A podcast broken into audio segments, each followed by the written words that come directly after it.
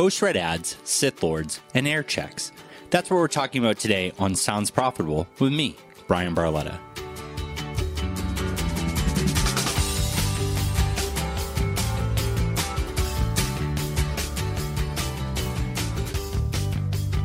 This episode is sponsored by Claritas. Check out their recent The Marketing Insider podcast and learn how to use current trends such as industry specific lift success and CPM comparisons in podcasting to increase advertiser adoption. Go to claritas.com for more info. I know that you're listening to Sounds Profitable because podcast ad tech is important to you. But it's important to me that you are kept up to date on the latest news from the entire podcast industry. To help with that, here's what happened last week, no matter when you're listening, from James Cridland at Podnews.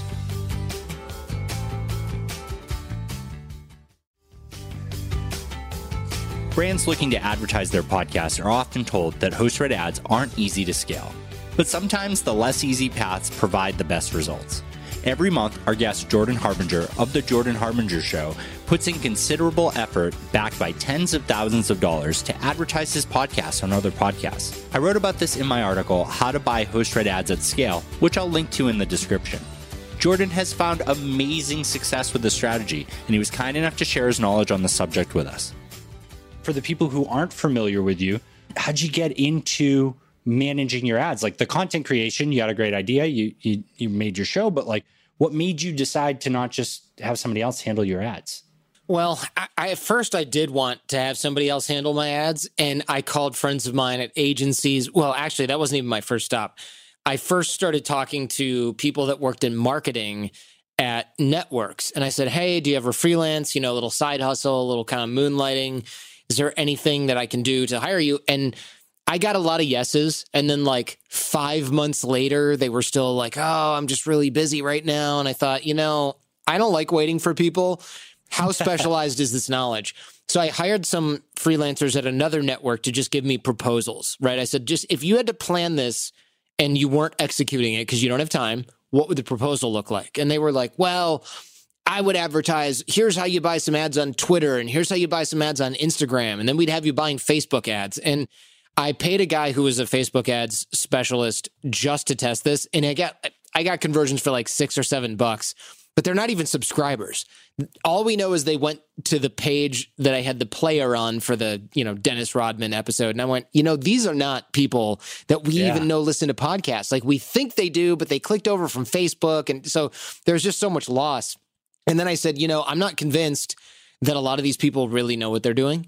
I don't think they're clueless or scammers. I just think when you are 27 and you work at a big company or a medium company and they're like, you have a $100,000 marketing budget, are you thinking, how do I get the best bang for the buck? Or are you going, let me do something that's not going to get me fired, not going to get me in trouble, sounds good on the face of it? So I think that's what a lot of marketers do when they're sort of charged with marketing a podcast. They go, well, we've never done this before. And these are the people that had marketed podcasts before. Most places yep. didn't. I'll get to that in a second. But, uh, you know, you're charged with marketing a podcast. You just go, you know, a lot of people listen to podcasts. We'll target them on social because you can select listens to podcasts or you can say, like, oh, lugs Joe Rogan or something like that. But it's just, there's so much loss. So I decided, how hard can this be? And then I called agencies thinking, I'm just going to buy podcast ads and be done with it. Let me figure this out. So I call agencies and agencies go, yeah, you need a budget of, you know, six figures, multiple six figures, seven figures before you can even sign with us. We take 15% of the spend. And I was like, wow. wow. So I'm paying you like $50,000 for my experiment here to manage it. And then I don't know if you messed up or if this just isn't going to work. There's all these black boxes. I can't really get updates every day. I can get updates like every two weeks or something. Or the agency's going to send it to me or every week from some assistant. And they also wanted me to know that they'd never advertised a podcast before. They advertised Blue Apron and they advertised uh, this kind of mints and these kind of clothes, but they never advertised a podcast. So I go, okay, so I'm paying you a lot of money to buy ads, but you also kind of don't really know what you're doing. That's the model, right? That's, yeah. That's how all these big companies come to be. And that's, it's so interesting to me that they told you that they've never done it before. Like, that's I asked and I said, How many podcasts have you advertised? What kind of growth can I expect? And they're like, Well, truthfully, we've never actually worked, we never grown a show you know, we we buy for direct response advertisers. And I went, okay, fair enough. And then I thought to myself, this is probably not that hard. I'm just to buy ads from my own network, PodcastOne, and get like a really good sweetheart deal. Bother them all the time about the results and this and that and the other thing. I got a chartable kind of premium subscription or whatever you want to call it, and started running tracking with smart promos.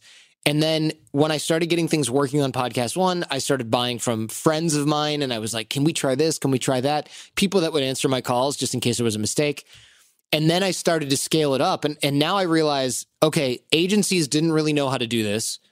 Networks really don't know how to do this. They just hire a few 20 somethings and they're like, you're in marketing now. You know, some yeah. of them do well, but really the, the networks that are doing well, they grow they grow new shows by advertising on other shows on the network. They don't really buy ads. Well, I'm on a network where I can run ads on other shows, but then I'm limited to those shows.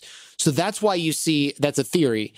Why you see, let's say, true crime networks that have like 20 true crime shows and they launch five a quarter because true crime people listen to true crime and it's a cash cow. So they can just launch true crime, true crime, true crime, true crime and they can advertise it like get get 200 some thousand dollars worth of advertising essentially for free from their sister shows on that network and then make that show successful. I didn't have that luxury, but also I realized it's it's kind of one of those those things where since no one is doing this, there's no path there's no road more traveled, I guess. Yeah. But also there's no competition. So when I'm advertising on other shows, I go, look, I can't afford to pay you what Blue Apron pays because I'm doing a podcast to podcast ad read. Some agencies and networks will say, or some networks, I, I, should say, will say, no, we don't advertise other shows. Fine, write them off next. But other other times they'll say, well, we understand you're not making any money right off the back of it, so we'll give you some unsold inventory at a much discounted CPM. So that's what I'm buying now, right? So I'm getting a pretty good deal, uh, and over time, as long as my show doesn't suck and listeners stick around for a couple of years or so, I will make a lot more money than what I spent. But it is yeah. a gamble. Like you don't really know. Like are people going to stick around? Are they going to share it? So far that's been the case, but I've only been running this experiment for about a year.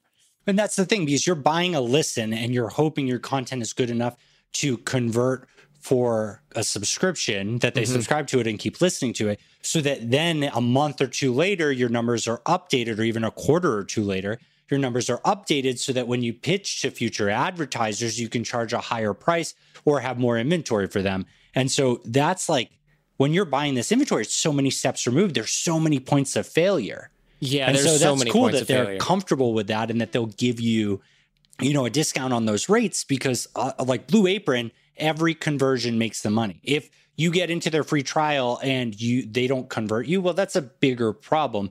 These people aren't like giving you like driving to give you an email address or anything like that. You don't have mm-hmm. any way to contact them. You just know this person listened to this podcast in my ad and then came over and listened to one of my episodes. And even right now, we we were just shooting the shit about this earlier that there was there's still not enough information to show like did they stick around did they subscribe right. exactly. even though the data is there but you're you're so right about that 27 year old thing, and sometimes I think it's even younger. Like I tried to explain to people why people don't dig in more to this, and it's because these people that are so junior they're three to four steps up from them. Someone decided that this is the strategy that's going to go on. They gave them a budget that they're responsible for. They'll absolutely get fired if they aren't successful. It's not even about getting like a bonus. It's about maintaining your job. Mm-hmm. And you're that person three, four, five levels above them isn't going to open a document, isn't going to read your pitch. They want you to put that screenshot into the email that says up and to the right, success, right? They just mm-hmm. want to see that arrow going up and show an improvement. And that's it. And so to convince that 27 year old, like, hey, let's take a gamble on podcasting when best case scenario, their boss's boss's boss takes credit for it and then they tell them don't do that again. Mm-hmm. And worst case scenario, they get fired. Like it's yeah. it's hard to convince those big structures to do things like that. It is. Plus, they can always point to best practices and say, "What do you mean?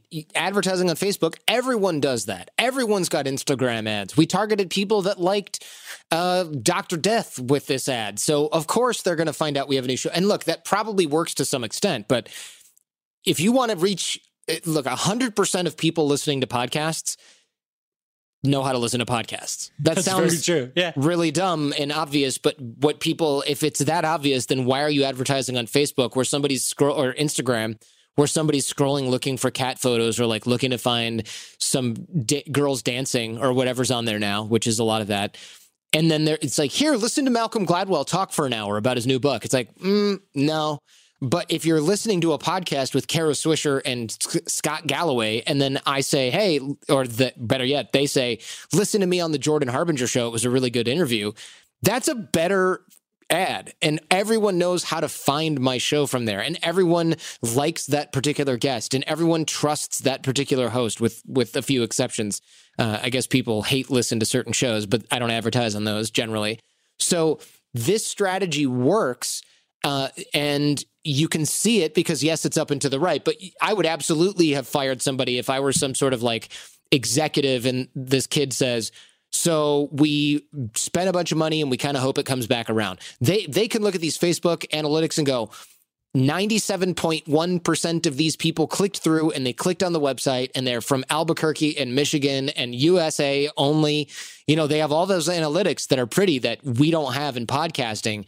And so they don't get in trouble for doing it. But I don't want to not get in trouble, right? I'm I'm Yeah. spending a lot of my own money so I want real results and I'm willing to take risks, which is probably why I own my own business. And I don't have investors.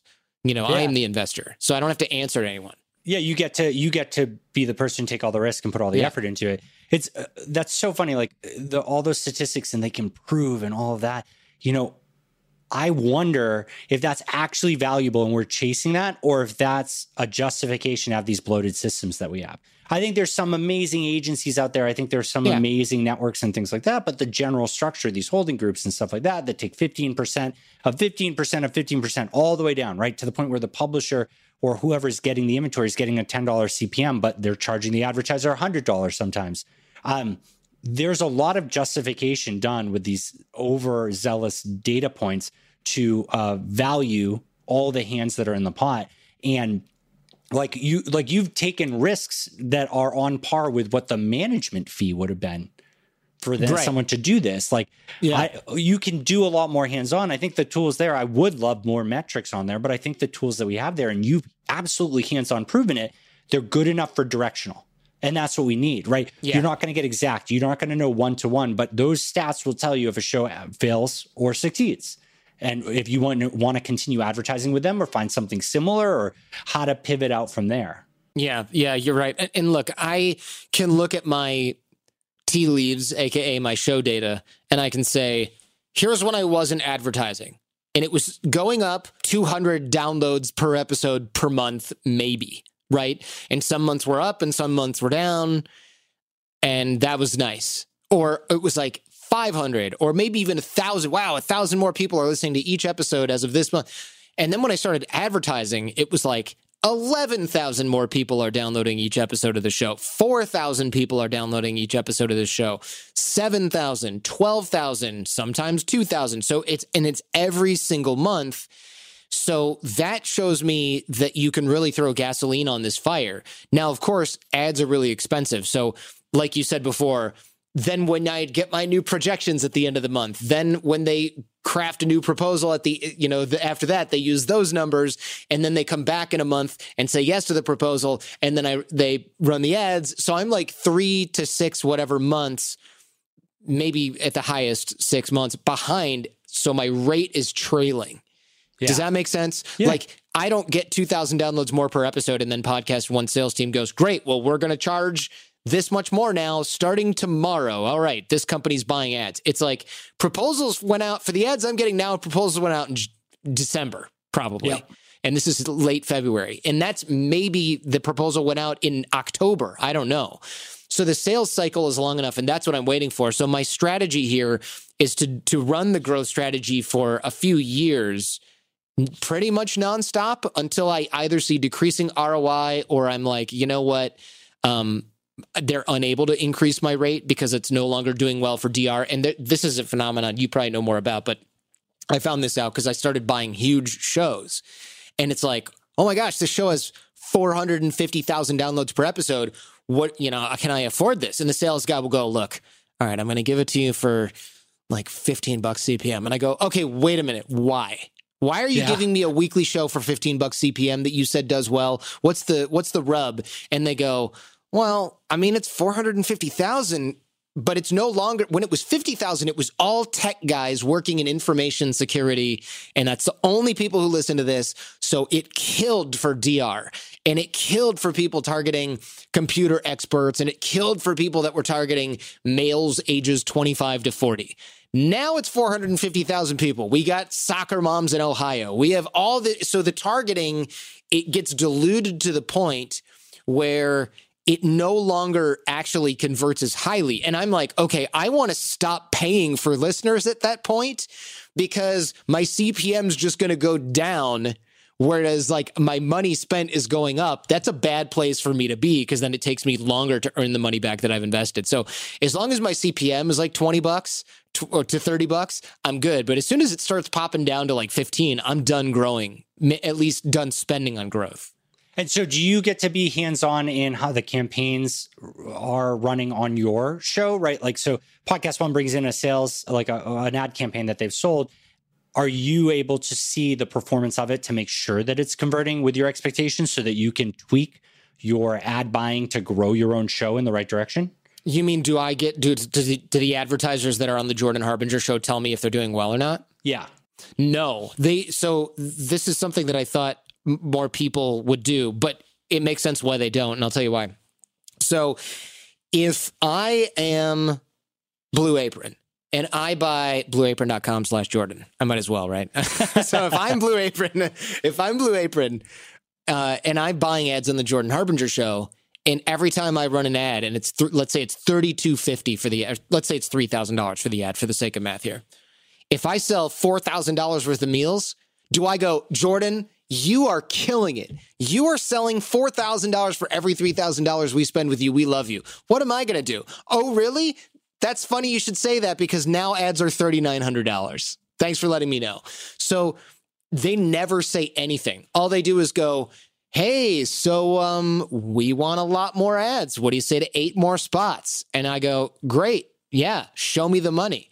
Um, but I know what they mean is we're making at least $3,100 for every $3,000 that we give you. But I don't turn around and go, well, in that case, the price is higher because I want the bulk buy.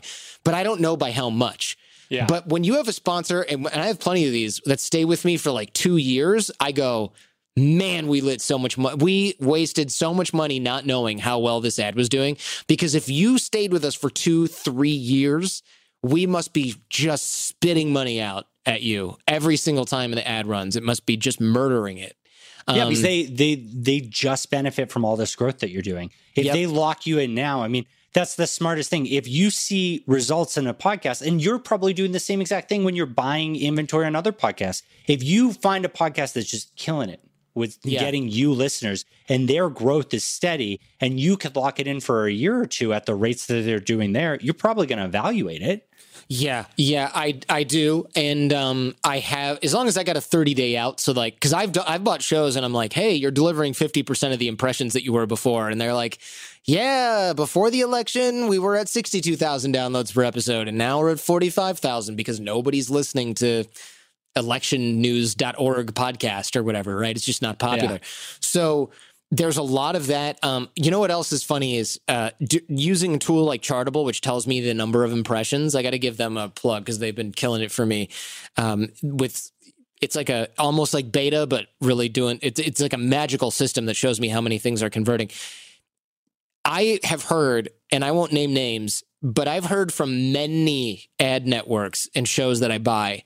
I'll say something like, "Hey, so on Chartable it says forty-two thousand, and I bought sixty-five thousand. Can you give me a screenshot?" And they'll go, "So it looks like we're a little under. We're going to give you some make good. So we're going to make up the impressions, and then it'll happen again. And I'll renew, and I'll say, "Hey, you know your conversion's good," and they'll revise the number downward, and they go, "Guess the new number is forty-five thousand downloads. We thought we had sixty-two. We have forty-five now. You know, we're going to change the rate." And I said, How often do you change the rate? And they go, I think this is the only time I've done it. And I go, How long have you been there? And they're like, Four years. And I go, So you really are changing the rate because I found that you are under delivering. But you don't see that if you're Blue Apron because you just go, Hey, this converted well enough at renewal.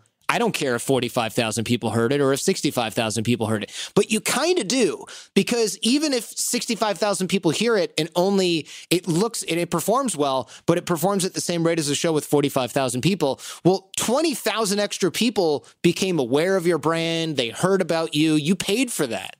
So yeah. that's sort of the problem with direct response is like you don't really know about delivery. So it it does pay to check because no one's really revising their numbers downward. I will say like Rooster Teeth, PodcastOne, they do do that, and I'm sure there are other networks that do. Um, AdvertiseCast has done it before.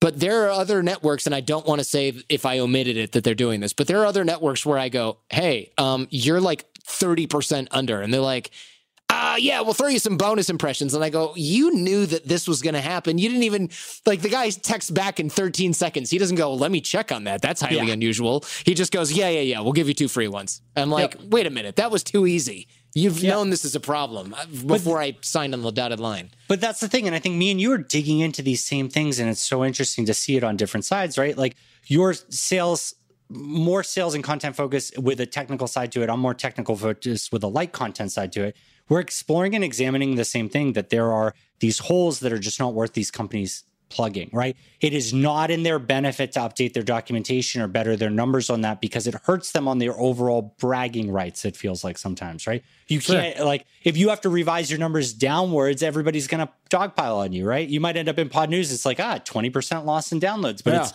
but that's not the case, right? It's still successful. It's still working. It's still all these things. But there's this gap and there's this gap that me and you are diving into in the space where it's just like if every company gave one employee 50% of their time to just look at this shit, mm-hmm. to like mm-hmm. really hands on look at it and play with it, they would be masters of it. Yeah, and because they aren't, me and you are just like running around like two unsupervised kids sometimes. Yeah. And we benefit greatly from it. But I think we're both of the mindset that we're like, we know more people need to know about this so that everything's better. Because if if everybody did what you were doing, the end result isn't that you can't keep doing this. You no, might no. pay a little bit more on ads, but more advertisers are coming in immediately. If Blue Apron sat with you and was just like learned from you for this stuff, then there that thir- you know hundred dollars they make off of the three thousand dollars, right? They could make it even more, right? They, they could, could expand yeah. that margin, and it's, it's it's all about finding success is easy, right? In podcasting, there are enough tools there to know is it a hit or is it a failure?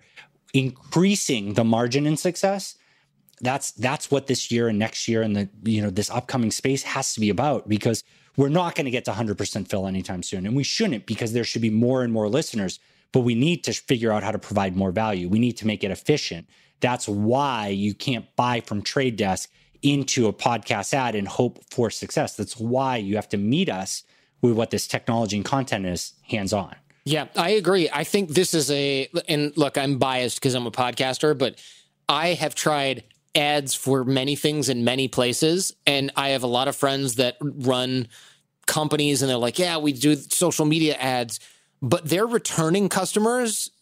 They get way more from podcasts and they, their brand equity, like a company will say, oh man, you know, we, we, can't put enough money into podcasts to keep our uh, iPhone case business running, right? They have to sell like tens of thousands of these things probably per week uh, or at least per month to yeah. make it a real multi-million dollar peripherals business. So there's not enough. They, they, can't. They have trouble putting the money into podcasting. But then, so they'll test it with us, and they'll say like, "Yeah, it kind of worked, kind of didn't." You know, it's it's good. It's all other things being equal, as good as social media but I can put $2 million a month into social media. I cannot put $2 million a month into podcasting and get this similar return. So it doesn't scale well. But then I'll see them six months later and they'll go, you know what's funny? Everyone says, Hey, is that a such and such case? I feel like I heard about that on a podcast, and you're the only podcast that we bought. And I'm like, so all these people who saw it on Facebook, they remember hearing it, about it on the podcast whether yep. they saw it on facebook or not is another question but that's the that's the impression that that lasted they don't go hey i think i saw that in a random sidebar when i was looking at my ex-girlfriend from college right they go i yeah. heard jordan talking about that on a podcast because it has bees on it or whatever and so the advertising, like the the impression on a podcast versus the impression on a Facebook ad or an Instagram ad, like these are not created equal. And people will argue about this with me all the time, but I think we only have to look at the CPM, especially YouTubers. They're like, oh man, you know, th- this podcasting is so hard. I, I get X thousand views on my YouTube. I get all these analytics, and I go, "What CPM do you get for your ad on YouTube? Three dollars?" They're like, "Yeah, I wish," you know, or something Yeah, like that, or ten dollars. Yeah, it's like three bucks. Um, a buddy of mine is a really famous YouTuber, uh, travel YouTuber, and I think he told me he makes between twenty and eighty thousand dollars a month on YouTube. Imagine how many impressions that is. And I go, okay, so what do you get for like a million views? And I thought he was going to tell me twenty grand or something like that. $2,500 if they're mostly US and Canada viewers. And if they're Wow. not, it goes lower for a million views. Wow. So you have to constantly, and now it's like, no wonder people be jumping off tables onto food and like prank, you know, like that's the stuff that get views because you have to get millions of views just to, to pay your rent as a YouTuber every month on all your videos. So these guys work like dogs. Yep. Um, and, and, And it's bad news. With podcasting, the reality is, is if you have a niche market and you are focused on it appropriately and they are going to buy something, you could have an audience of 100 people, mm-hmm. dedicated people, and you could have an advertiser who sells products for companies that it's a $100,000 commitment. And so if they drop four grand on you a month, that's mm-hmm. nothing if one converts. And so that's that's why like people like not only is it the CPM is way higher, like you're saying, but like think outside the box. Like the more interesting and niche your content is, like the more you can just be like, hey, this is what we are. And this is who we do. And this is our audience. And this is why we're different and unique. And I'm not here about the numbers. We'll share them with you, but like um, we're not going to play that game. It's a sponsorship. And and you can't do that in YouTube because they're going to be like, nah, I can. I, if you don't want to sell me your inventory, commoditized Yeah, viewer. Next, 100%. Yeah. I was going to say, and look, there's before people go, wait a minute, YouTubers can do. There are YouTubers that will like say, "Hey, NordVPN" or something in their video, but you can only put one in, and that's like in a 20 plus minute long YouTube video. I routinely put four or five ads in a podcast. I make them funny, and no, I mean, no one complains. Yeah. Sometimes people say, I've heard this ad for NetSuite so many times. And I go, hey, man, they bought a lot of ad. They're putting my kid through college, basically, NetSuite is. But, you know, you never really hear about that with, with YouTube unless they're those automatic Google ads or, or whatever. And then, of course, people can buy premium and then there's no ads. And so you're, you know, like there's a whole thing there. Podcasting really is special for that reason. And I love that it's sort of resist as a platform. It's, or as a, not a platform, as a medium. It's resisted the whole, the thing that's ruined everything else, right? Giving away user data, making it creepy, being too invasive, stopping in the middle of a damn sentence to to play a musical ad for a Honda, a Hyundai, or or like a I don't know anything, right? And and you can do organic, like you could bust out an ad right now, and we could riff on it, and it would be a million times better and convert it three x Yeah. the rate of a YouTube ad, and it would be part of the show, and no one would complain if you put three ads in a YouTube video, there are 8,000 comments that are like, F you. There's too Yep. many ads. I Yep. hate Jordan. You're ugly and your head is fat. I mean, literally, I will get that. You know, and they're not yeah. wrong about my head, by the way, but that's a sensitive subject. uh, you, but you're so right on it. The openness and people are like, ah, but there's no easy way to monetize. But but it, it's it's that you're all your own business, right? Every single podcaster is their own business and can take advantage of that, and that's to a, a benefit and a detriment. You don't want to do it yourself. Law, uh, be part of a bigger uh, platform, right? Right. Dive into something, sell your content. Work with Spotify, work with Megaphone, work with Anchor, these partners, um, RedCircle, these people that will represent your inventory fully for you, and you don't have to think about it. But expect a lower CPM to you because there's more hands in it. But if you're an entrepreneur, if you want to do this yourself, if you want to really make it a business, like you got to invest in as much money as you comfortably can to grow it, and you got to realize that you're not entitled to it. So like Yeah. you're not guaranteed a paycheck. You and your buddies talking about horror movies probably not going to be enough to pay for your car. So, you know, it's I'm so happy that you're here. I think that I'm probably going to ask you to come back at a Sure. later time with uh, Jack Rhysider. I think we talked about a little something on Twitter that would be fun to dig into. Um, but uh, thank you so much for being here. The thing I like to end with, um, what is your most favorite podcast right now? What do you, what's consuming your Oh. time? Uh, You know, it's funny you should ask because I just subscribed. I never subscribe to new shows because, you know, you have too many. I don't even want to hear about new good shows because I'm like, don't tell me. I'm going to end Yeah. up subscribing and it's going to be a huge waste of time. I accidentally subscribed to that one. I'm going to delete that. I dropped my phone in the shower. My phone stopped playing the podcast I was listening to, subscribed somehow to another one, and started playing it. I'm like, that is a hell of a shake function. Um, I which is what I assume happened. I don't understand I how could that. happen. Uh, I am listening to Pivot with Kara Swisher and Scott Galloway because they're both so smart, and so their chemistry on air is really really fun. Um, another show, since you only asked me for one, I'm going to give you two. Um, another show that I like recently that's not something that literally everyone else listens to is oh I was going to say the Prof G show with Scott Galloway, but that's kind of a weird thing to do when I already have a Scott Galloway podcast in there.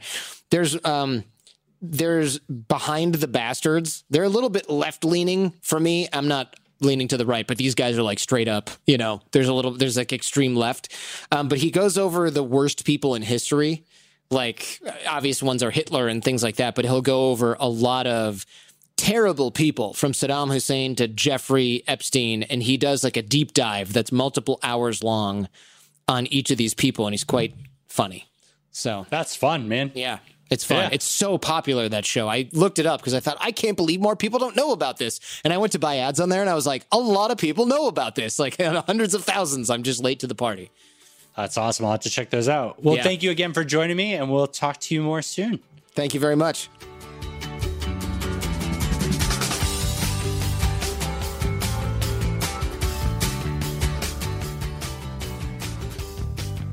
And stick around for some special bonus content at the end of the episode.